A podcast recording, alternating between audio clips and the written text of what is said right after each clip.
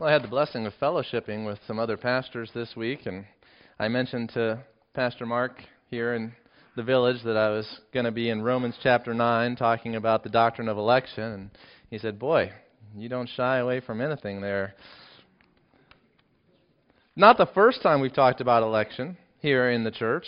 Back in 2014, I did two messages on Calvinism and Arminianism, and those messages can be found on the website, the sermon audio, or our own firthbible.org website. And if you are interested in this subject, then I encourage you to go back and listen to those messages as well, because I was doing more of an overview of Calvinism and Arminianism in those messages. But in this sermon, we're just covering three or four verses within a text. And we're going to do our best just to pull out the truth from these verses and lay it out before us that we might be able to see the process, the order, and the meaning of the text. As William Tyndale said, that is the best way of establishing God's people in the truth, is to lay out the text so they can see the process, the order, and the meaning of the text. And so we go verse by verse, chapter by chapter through the scriptures, and we cover the topics that God wants to cover because it's the topics that He put into His Holy Bible. So I chose the book of Romans, but God chose all of the verses that are in the book of Romans, and I pray that I will be handling them accurately as an approved worker who does not need to be ashamed. So, we are this morning in Romans chapter 9, verses 14 through 18, and we're dealing with some deep subjects. This is the same cartoon I used back in 2014 to introduce the subject, and I, uh, I appreciate Foxtrot. It was one of my more favorite comics back when I was reading the newspaper. And so here, you got the boys out playing in the backyard, and he tells his friend, Go deep. And his friend, of course, takes the ambiguity in that statement and, and says, How can free will coexist with divine preordination? And that's the question. that's the deep question. How can human free will coexist with divine preordination? And so uh, the boy thinks about that for a minute, and he says, That's, that's too deep. I didn't want you to go that deep. So then he comes up with a little less deep question to tease the mind with as well. So we're dealing with some very deep and difficult subjects here in Romans chapter 9, and Paul knows that. Paul has been preaching for years. He's been teaching the message of unconditional election throughout all the churches. And he's come across the objections that people have to this doctrine everywhere that he's gone. And the basic idea here in the text, as we see on the outline, is that people think unconditional election just doesn't sound fair. It doesn't sound right that God would choose certain people for salvation, not based upon anything in themselves, but just based upon God's own good pleasure, the mystery of His will that He hasn't revealed to us. Why am I saved and my neighbor isn't? Why are we saved and the people out in the world are not saved? Well, it's because of God's choice. And we say, well, on what basis has God made his choice? And the doctrine that Paul teaches is that the mystery of God's will is that he doesn't tell us upon what basis he made his choice. He's just made his choice, but he does tell us what it's not on the basis of. That God's choice of you, God's choice of me, is not based upon our goodness. It's not based upon our merit.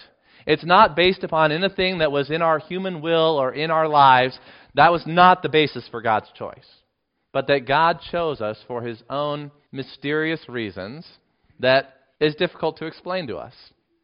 And that's a hard place for us to be because people don't like that idea. They, they want God to, to give an account. They want God to give an answer for, for why He's done what He's done in this area because it is a eternally significant and an infinitely important decision that God has made. What if God had not chosen me?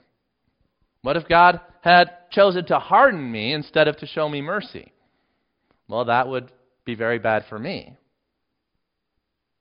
That's why we don't like this doctrine. It sounds very unfair. It sounds very hard. And there are some hard things in Scripture. There are some hard words that came from the Lord Jesus Christ. When he was on this earth, he would draw thousands of people crowds from all of the villages would be streaming out into the countryside to come and hear him preach because he was doing things that no one else had ever done before, and he talked like no one else had ever talked. But there were certain things that Jesus would say that were hard sayings, and the crowds would leave. The crowds would disperse. They'd say, We're not going to listen to this. We're not going to accept that. On one occasion, Jesus said some hard words, and the crowds all dispersed, and he was just left alone with his disciples, and he asked them, Are you going to leave also? And they said, Where else can we go? You have the words of truth. And so when we come to the hard things in Scripture, and it causes people to leave and say, I don't like that. That doesn't sound good to me. The heart of the one who believes in the Lord Jesus Christ and trusts in him says, Where else can I go? I, all I have is the word of truth, the word of God. And there's nowhere else to get truth. This is our anchor, this is our source. And so, with that in mind, let's pray that God will lead us into the truth and give us a humility before the text before we try to explain it. Would you join me in a word of prayer?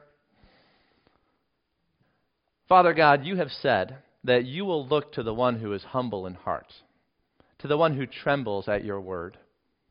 May we have that spirit among us today.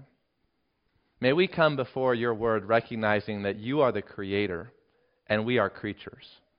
You are the infinite God and we are finite beings. You are the morally perfect, righteous one, and we are sinners, corrupted in our reasoning and in our morality. Lord God, may we come to you with the proper attitude and the proper respect, to tremble at your word, and to be like the disciples who answered Jesus Christ and said, You have the words of truth. We have nowhere else to go. And so, Lord God, may the truth of your word minister to each one of us. And may you guide my words as I seek to speak the things that are from your word. We pray in Jesus' name. Amen. All right, so we're going to be looking at verses 14 through 18 in Romans chapter 9 this morning.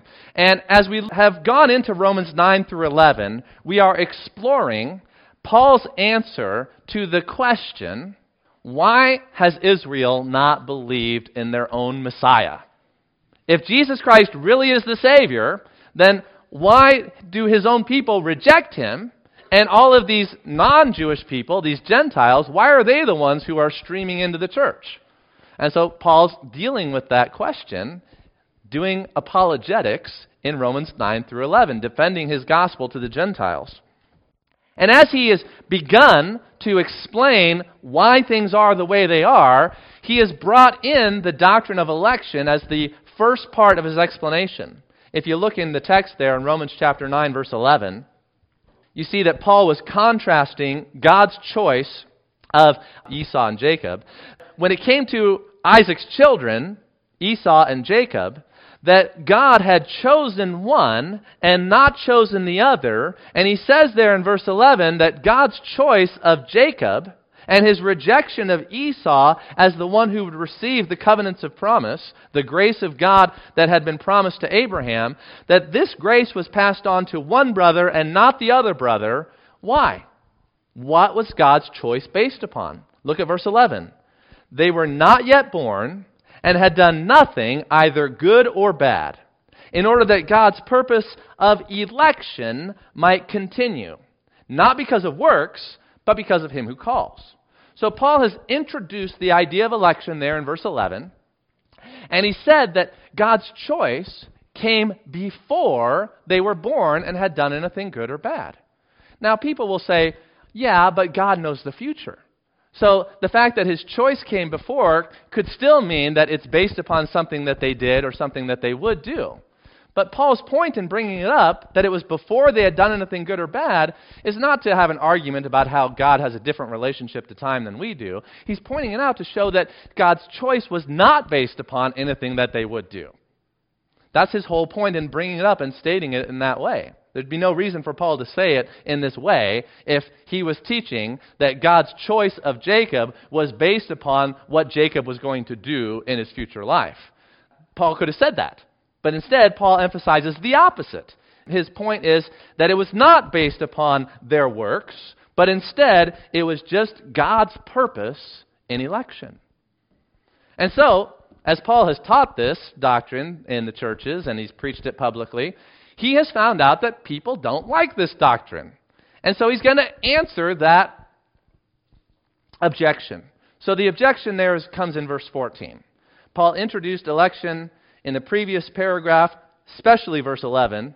And so now he says in verse 14, he kind of takes a, a little rabbit trail from his main argument about Israel, and now he's just going to focus on the doctrine of election. And so we read in verse 14, What shall we say then? This is how Paul introduces what would be an objection or a misunderstanding of what Paul has said. He does this throughout the letter. We've already seen it a number of times in Romans 1 through 8. Paul will teach something, and then he will guard against a misunderstanding or a misapplication of what he said by introducing a possible objection. What shall we say then? Is there injustice on God's part? God, it's not fair that you would pick Jacob and not Esau. It's not fair that you would bless Isaac and not Ishmael with these wonderful promises. That's the idea that people have. And we're going to explore Paul's answer to that in verses 15 through 18. Now, backing up to verse 11 for a moment, it's one of those verses that has bad grammar. You find a number of verses in the Bible that have bad grammar, and people are like, well, I thought the Bible was God's Word. You know, why would God have bad grammar? Well, it's because when Paul was writing verse 11, he came across a thought that the Spirit of God was moving upon him that was so important that he wanted to emphasize so much that he had to break off the way that he started his sentence and kind of take his sentence in a whole new direction that was not grammatically normal because of the importance of the idea. So, verse 11, if you read it in the Greek, and you see it kind of reflected in the English translation as well, it's kind of an awkward sentence because his concern here is not grammar. His concern is that he wants us to recognize that God's election is completely independent of any human merit. That's what he's trying to get across. Now, if Paul believed that election was conditioned upon our faith, or anything that we might do, then he has ample opportunity to write that here. Because people are wondering is it fair that God would choose Jacob and not Esau? Is it fair that Jacob I loved, as he says in verse 13, but Esau I hated? Well, if it was based upon something in them, Paul has very good opportunity here to let people know. Well, it's fair because Jacob was like this and Esau was like that. But that's not at all the way Paul argues. He doesn't say it's fair because Jacob pursued the promise and had faith and wanted it and Esau didn't. Paul doesn't say that. No, he says that it's all based upon the will of God, not on the will of man. Now, there's two ways that people try to wriggle out of unconditional election in this passage. This is one of the strongest passages on the doctrine of unconditional election in the Bible. And there's two ways that you can try to say, no, Paul's not really talking about unconditional election here. And the first is to say, this chapter, Romans 9, it's not dealing with personal election, it's dealing with national election. That Jacob and Esau, it's not about them as individuals and their individual salvation. It's about whether or not their family, the nation that was going to come from them was going to be God's chosen nation or not. And you can see how people would think that. I mean, that is something that is in the passage. It's not foreign to the passage, it's not foreign to the Bible. Jacob does represent Israel. Esau does represent Edom. In fact, the verse that's quoted there in verse 13 is not about Jacob and Esau personally, but it's about the nation that came from them that is called after their name. Esau being Edom and Jacob being Israel. And it's from the last book of the Bible, hundreds of years after they lived their personal lives. But this argument falls far short of doing away with unconditional election for several reasons. Number one, throughout Scripture, national election is something that God uses to illustrate the principle of personal election. The choice of Israel, irrespective of their own merit, they were the smallest of nations, they were stubborn and hard hearted there was nothing in Israel that made God choose them. God chose them for his own purposes, not because of anything good that they had. And so that is an illustration of God's election of individuals to salvation as well. That God works on the national level in order to illustrate the personal spiritual truth that he wants us to understand. This is reflected in our spiritual songs. When you hear songs about crossing over Jordan, well, it's the nation of Israel that crossed over Jordan, right? But we recognize that in that story is an illustration of a truth that has application to our personal lives. So that when we die and go to heaven, we're going into the promised land, like Israel as a nation went into the promised land. And how did they go into the promised land? Well, they crossed through the River Jordan. And so when a believer dies, it's like crossing through the River Jordan. And that's not even something that's in the Bible. That's just something that people recognize that the truth of the Old Testament is illustrating the personal truth, the personal salvation. So you can't separate national salvation and personal salvation because God uses the one in order to inform the other. And also, as we look at this passage, we see the terminology that Paul uses throughout Romans 9 is the same terminology that he uses to describe personal salvation in Romans 5, 6, 7, and 8. He's talking about God's purpose. He's talking about God's calling. He's talking about human works and God's grace and faith. It's the same terminology in Romans 9 that he has been using throughout the book when he's talking about personal salvation. Also, Paul speaks of these people not just as nations in Romans chapter 9, but he speaks about them as individuals, like in verse 11. Before they were born, before they had done anything either good or bad, not because of him who works, but because of him who calls, she was told, the mother, the individual mother, the older will serve the younger. So it is about individuals and it's about nations.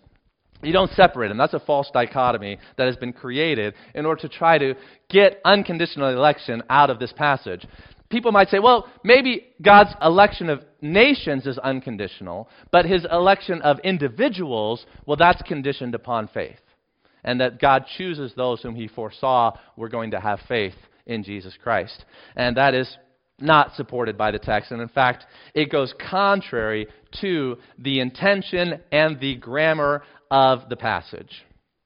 The logic of the argument, the syntax of the argument, that is introducing something that is contrary to what Paul is trying to accomplish here. So not only is it not proven, but it actually goes against what the evidence supports. Secondly, another way that people try to get unconditional election out of Romans chapter 9 is they say faith is not a work, and therefore it can be the basis of God's election. All right? So we're talking about the basis of God's election, and I wanted to remind you of TULIP.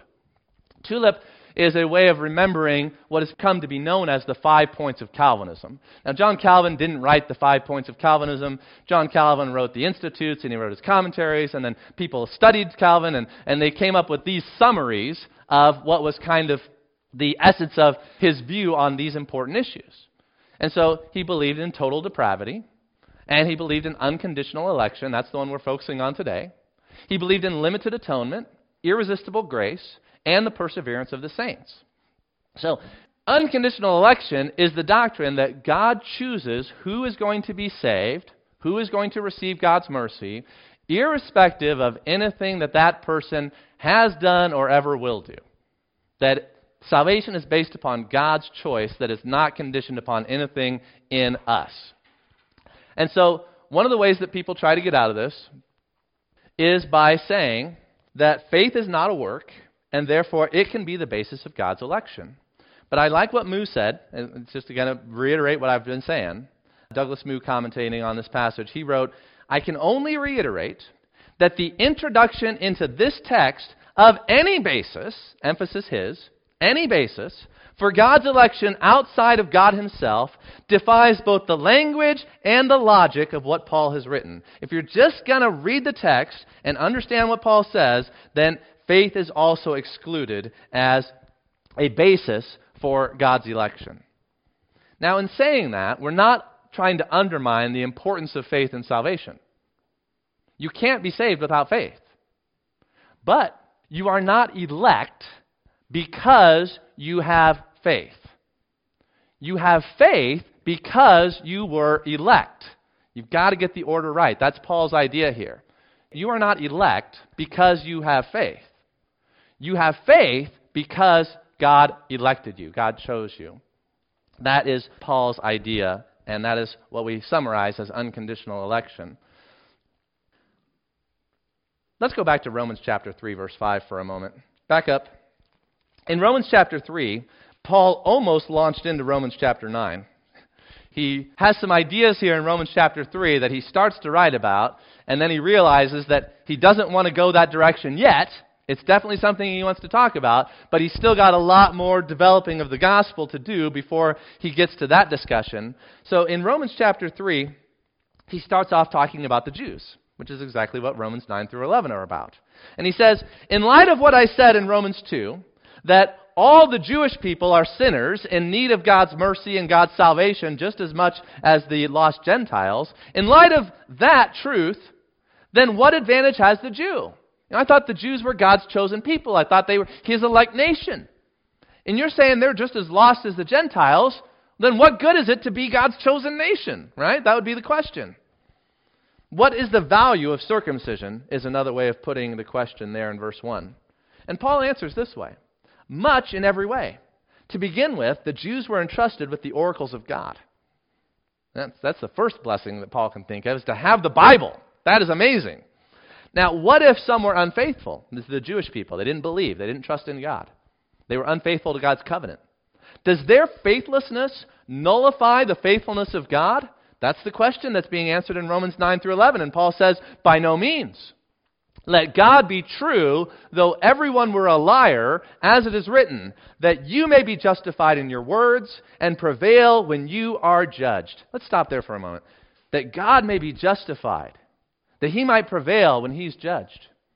Here's a thought for you God will not be judged by human standards. God will not be judged by human standards. Humans will be judged by God's standard. Let's get that straight. Let's make sure we're clear on that. God will not be judged by human standards. Humans will be judged by God's standard. Now, people do try to judge God by human standards. They do try to say, God, you're not fair. God, that's not right. Every man is a liar, and God is true. And so, when those charges are leveled at God, God is justified, and He has prevailed when He is judged. That when the evidence is presented, God is shown to be right, and people are shown to be evil. Notice verse 5. If our unrighteousness serves to show the righteousness of God, what shall we say? That God is unrighteous to inflict wrath on us? I'm speaking in a human way. This is the way people question God. And if, if God's working all things to glorify himself, and that includes my sin, well, then God can't judge me for my sin because my sin has been all a part of His plan to glorify Himself. So, pat me on the back, God, for helping you out with all my sin. That's the human twisted reasoning. And that's where Paul's going with the argument next week. But I wanted to, to see here that Paul starts to deal with these issues back in Romans 3. But we come to Romans chapter 9 to get the fuller answer. So, the charge is God, that's not fair. God, your ways are not right. The Old Testament Israelites said this to God. It's recorded in the prophets that the people came and they lodged their complaint against God and they said, God, your ways are not right. And what was God's answer? Is it my ways that aren't right? Or is it your ways that aren't right? So Paul is going to demonstrate here in verses 15 to 18 that unconditional election, far from not being right, is exactly right. And those who would quibble with God over the doctrine of unconditional election, it's them that are not right. They've got things twisted. They've got things turned around in their thinking. So let's see how Paul does that in verses 15 and 16. Back in Romans 9, let's look at verses 15 and 16 as Paul justifies the ways of God to man. And what's his argument look like? Is there injustice on God's part? By no means. For he says to Moses, I will have mercy on whom I have mercy, and I will have compassion on whom I have compassion. So then, it depends not on human will or exertion, but on God who has mercy. It depends not on human will or exertion, but on God who has mercy. Now, what does he base that conclusion upon? Scripture says. Scripture says. He could have given a philosophical argument. He could have given a logical argument. He could have appealed to man's reason, but he doesn't. He says, if you want to know the truth about God, listen to God's word. If you want to know what's right, listen to what God says. And God has spoken. God has said to Moses, I will have mercy on whom I have mercy. What's the meaning of that? Why would God say that? Well, let's go back and look at it in its context. Exodus chapter 33. Great passage. I love Exodus 33. As you're turning back to Exodus chapter 33, I want you to think about how throughout this section, Paul is illustrating the truth of election through three sets of contrasts.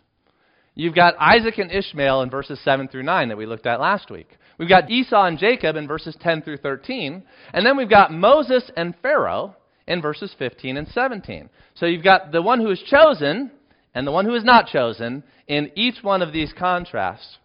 Now we come back to the passage that Paul wants to contrast with Pharaoh and God's grace and mercy to Moses here in verses 15 to 17. 15 and 16, really. And the, the verse that Paul quotes is Exodus chapter 33, verse 19. Are you there? Exodus 33? Now, what happened in Exodus chapter 32? Does your Bible tell you? Does it got a, a chapter title there for Exodus chapter 32? The golden calf, right? So, what we've got is the people of Israel transgressing the covenant. God made a covenant, a legal agreement with his people. You shall worship no other gods besides me. You shall not make a graven image. Nothing that is on the earth, nothing that is in the heavens, nothing that is under the earth or in the sea. No idols. And a month later, Moses is gone for a while. Aaron, make us a god, a metal image out of gold so that we can worship. Because that's what they knew, that's what they did. They were idolaters. So they broke the covenant, the covenant that they had promised to keep. All that the Lord has said we will do was their solemn oath. And they went back on it so quickly. The terms of the covenant were you obey me, you are blessed. You disobey me, you are cursed. And so the curse of God is rightly coming upon the people in Exodus chapter 32. And God tells Moses, I'm going to destroy the people, and I'm going to start over with you. And people say, Whoa! Hold on there, preacher. God can't destroy a whole nation of people just because they worship in a way he doesn't like. What kind of God are we talking about here? The true God? The living God? The God who created the heavens and the earth? The God who is holy? The God who speaks and it happens? The God who will judge you? The God before whom you will stand and give an account?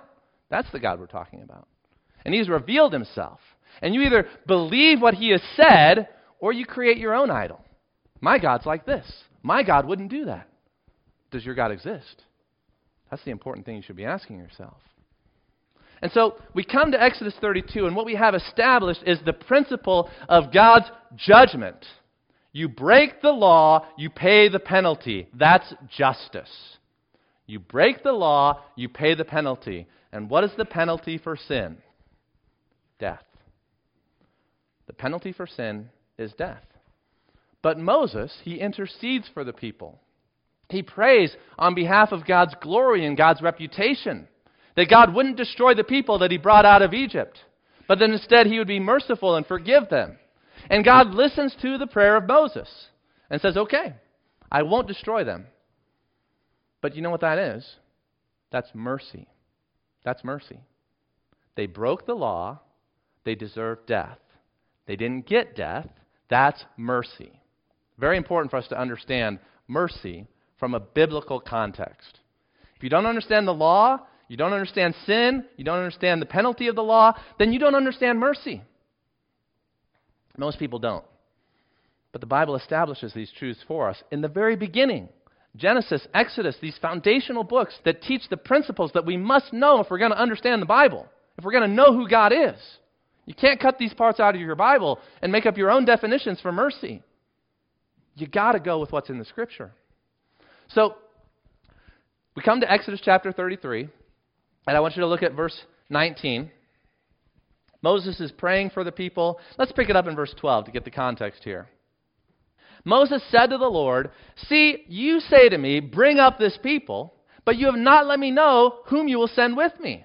Yet you have said, I know you by name, and you have also found favor in my sight. Now, therefore, if I have found favor in your sight, please show me now your ways, that I may know you. In order to find favor in your sight, consider too that this nation is your people. And God said to Moses, My presence will go with you. So Moses is wondering, Who are you going to send with me? God says, I'm coming with you. Who's God's presence? The pre incarnate Jesus Christ, the angel of the Lord. God himself is going to dwell among his people.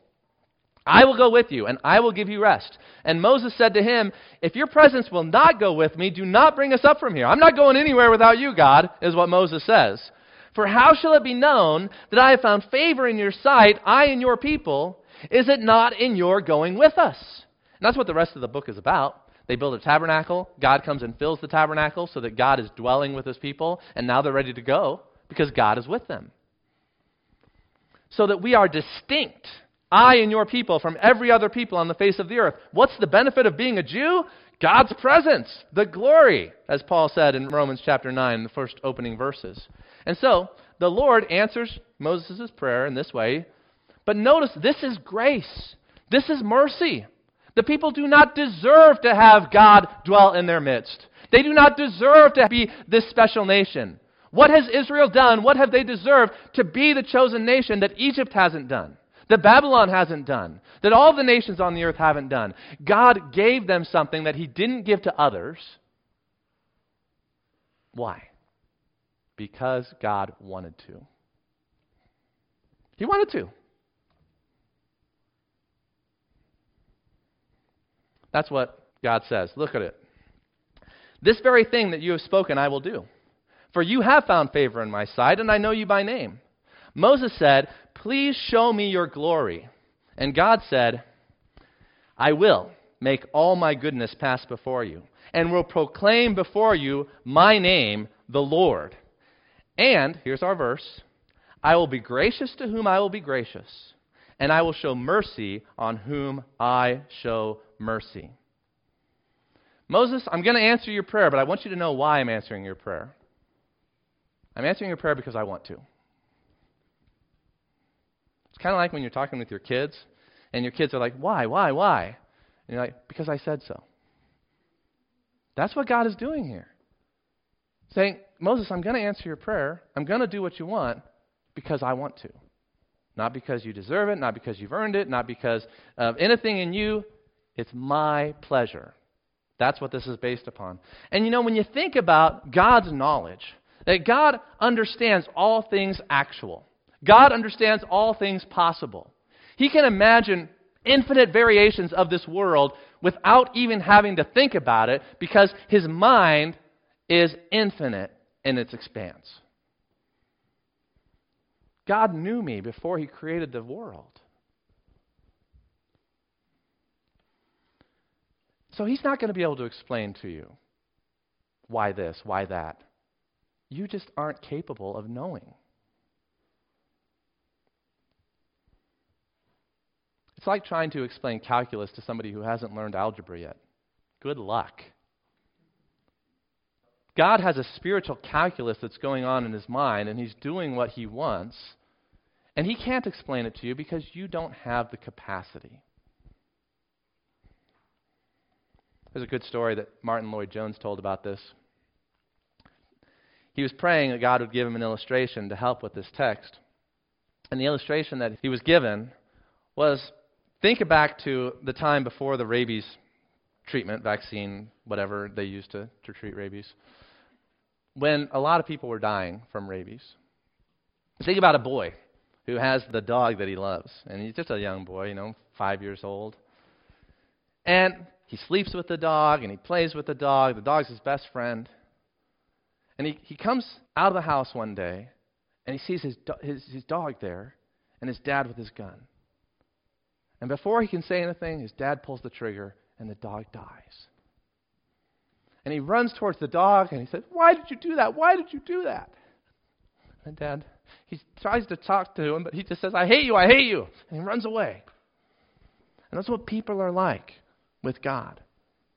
God is doing things for a reason, for a purpose that you don't understand.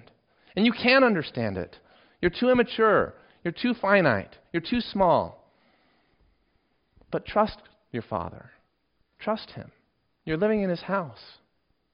He provides for you your food. He has sent His Son to die for you. Trust Him. You don't have to understand it all, you have to trust Him.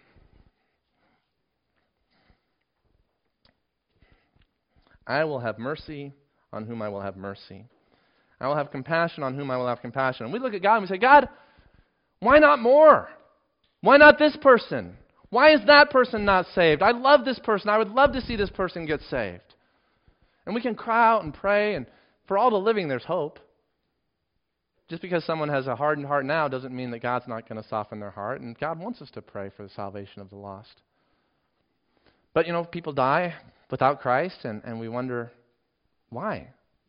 Why doesn't God save more people? You think about heaven and hell, an eternity of torment, something you can't even imagine. And, well, if God has the power, and if He can choose to save anybody He wants, why doesn't He save more people? We say, God, that's just not right. That you have the power to save people and you're not saving them. You feel the weight of the problem? Do you see why God says, You just don't understand? I can't explain it to you, but you have to trust me.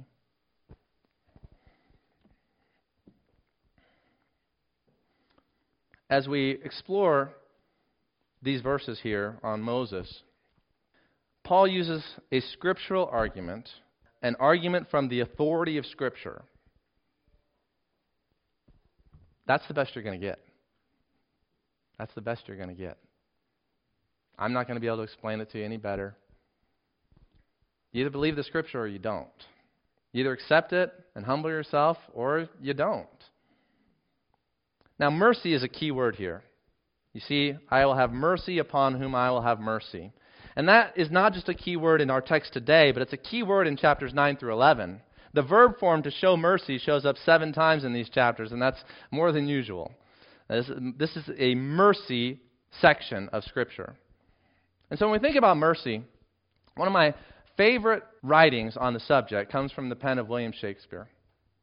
And William Shakespeare wrote about mercy, and he wrote a whole play that really is designed to give one speech. It's called The Merchant of Venice. And in The Merchant of Venice, you have this rich merchant who has a bunch of merchant ships out on the sea. And so he doesn't have any money. It's all tied up in his investments. But his friend wants to borrow money. And so he goes to a, a Jewish moneylender. And we won't get into the politics of that. He goes to a Jewish moneylender in order to, to get the loan to give to his friend. And he knows that he'll be able to pay it back because he's got all these different ships that are coming back from doing all the trade. And so he's not worried about it. But this Jewish moneylender has a particular grudge and hatred against this rich merchant, this Gentile. And instead of asking for any other form of collateral, he says, Well, you know, just for fun, because I'm a generous guy, let's say if you don't pay back the loan, all you have to do is pay me back a pound of your flesh, closest to the heart. And the merchant of Venice, he, he knows that he's not going to default on the loan, and he says, Well, sure, that's fine, I'll take those terms. So he signs the contract, a legally binding agreement that if I don't pay back this money, then you have the right to a pound of my flesh that you can cut off closest to my heart, which will probably lead to death, right? Well, as Shakespeare would have it, Tragedy hits, all of the ships are lost, he's not able to pay back the money, and the Jew takes him before the court and says, He's defaulted, I want my pound of flesh.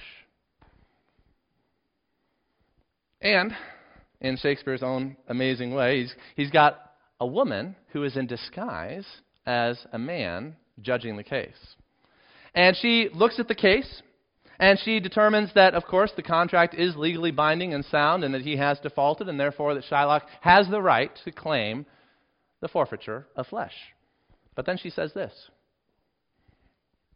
The Jew must be merciful. And the Jew says, Well, why must I be merciful? What legal constraint is there upon me that I have to show mercy to this man that I hate? And so then comes the speech on mercy. The quality of mercy is not strained. And when it says strained, it means it's not something that is forced. It's not something that anybody is putting any constraint upon you to do. That mercy is freely given from the heart. The quality of mercy is not strained. It droppeth as the gentle dew from heaven upon the place beneath. It is twice blessed. It blesseth him that giveth and him that takes. It is mightiest in the mightiest. It becomes the throned monarch, better than his crown. His scepter shows the force of temporal power, the attributes of awe and majesty, wherein doth sit the dread and fear of kings. But mercy is above this sceptered sway. It is enthroned in the hearts of kings. It is an attribute to God Himself. And earthly power doth then show likest God's when mercy seasons justice. Therefore, Jew, though justice be thy plea, consider this that in the course of justice, none of us should see salvation. We do pray for mercy, and that same prayer doth teach us all to render the deeds of mercy. I have spoke thus much to mitigate the justice of thy plea, which, if thou follow, this strict court of Venice must needs give sentence against the merchant there. Justice leads to the merchant's death. Mercy will lead to the merchant's life.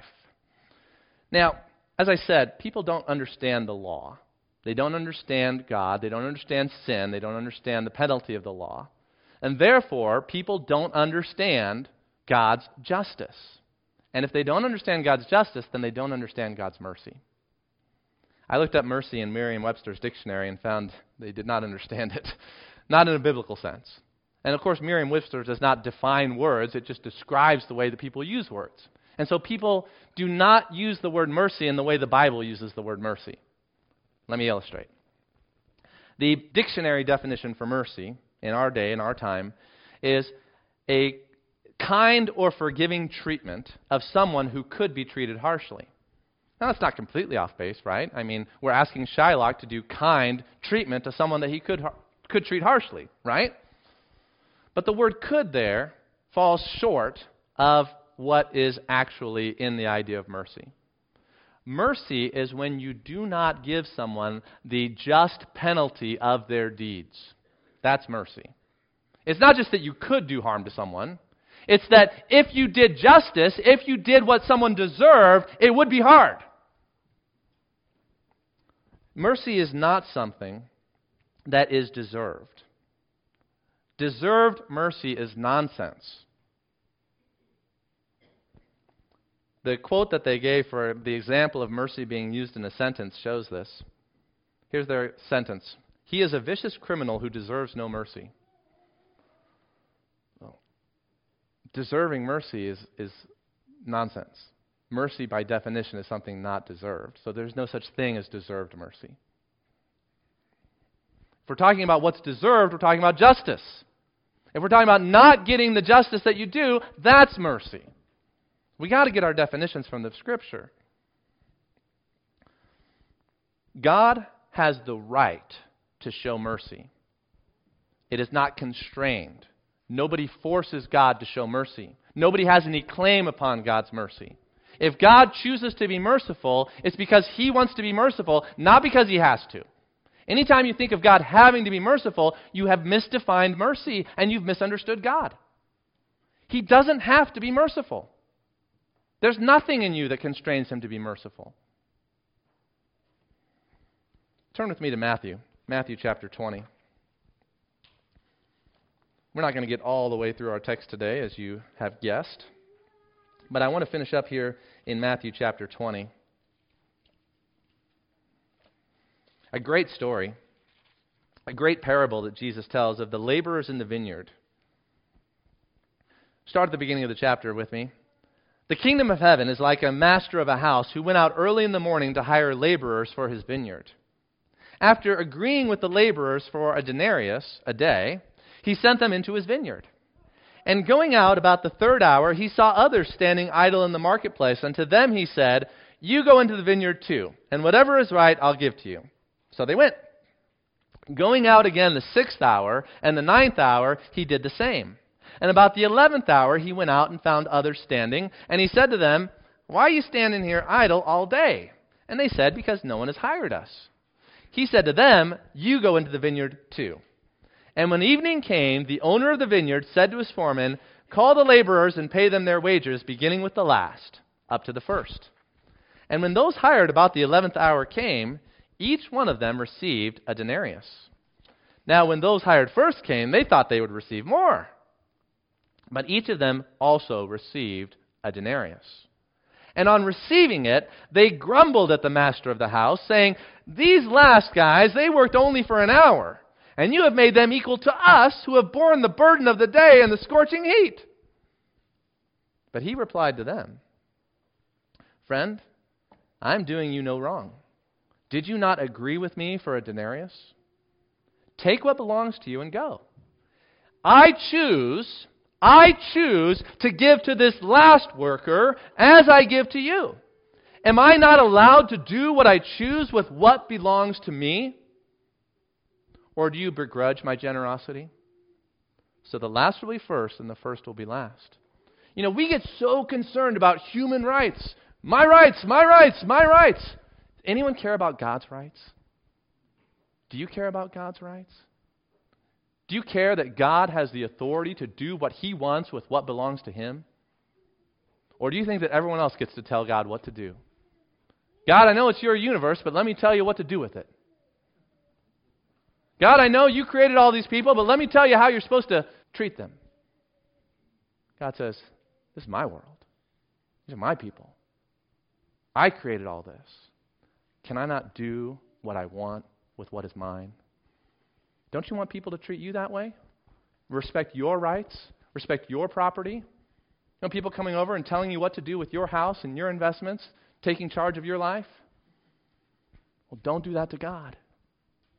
Don't go to Him and say, God, you got to do this or it's not right. You know what's right better than God? Just stop and think about the arrogance that makes us say something like that to God. Well, that's one half of the argument. And we get to the next half. Paul triples down on this. So he was doubling down on it in verses 15 and 16. But then, if you thought this was hard, we haven't even gotten to verses 17 and 18 yet. Paul's going to triple down on God's rights. God has the right to show mercy. If he wants to give, he can give. He wants to save you, he can save you. And that doesn't put him under obligation to anyone else. But he's also got the right to judge. And if God wants to judge you, if he wants to send you to hell, he has the right to do that. He has the authority to do that. We'll look at that next week. Let's have a word of prayer. Lord God, the Bible is unique among books in so many ways. But one of the ways that your word is unique, God, is, is how it humbles mankind. It puts us in our place. Instead of being on the throne, we are before the throne, and you are on the throne throughout the Holy Bible. And Lord, though this is sometimes hard for us to bear, it is good, and we recognize the goodness in it. Because you have opened our eyes, you have given us the ability to see Him who is the truth, Him who is the way, him who is the life. And we are in him who is true. We give you thanks for it. Amen.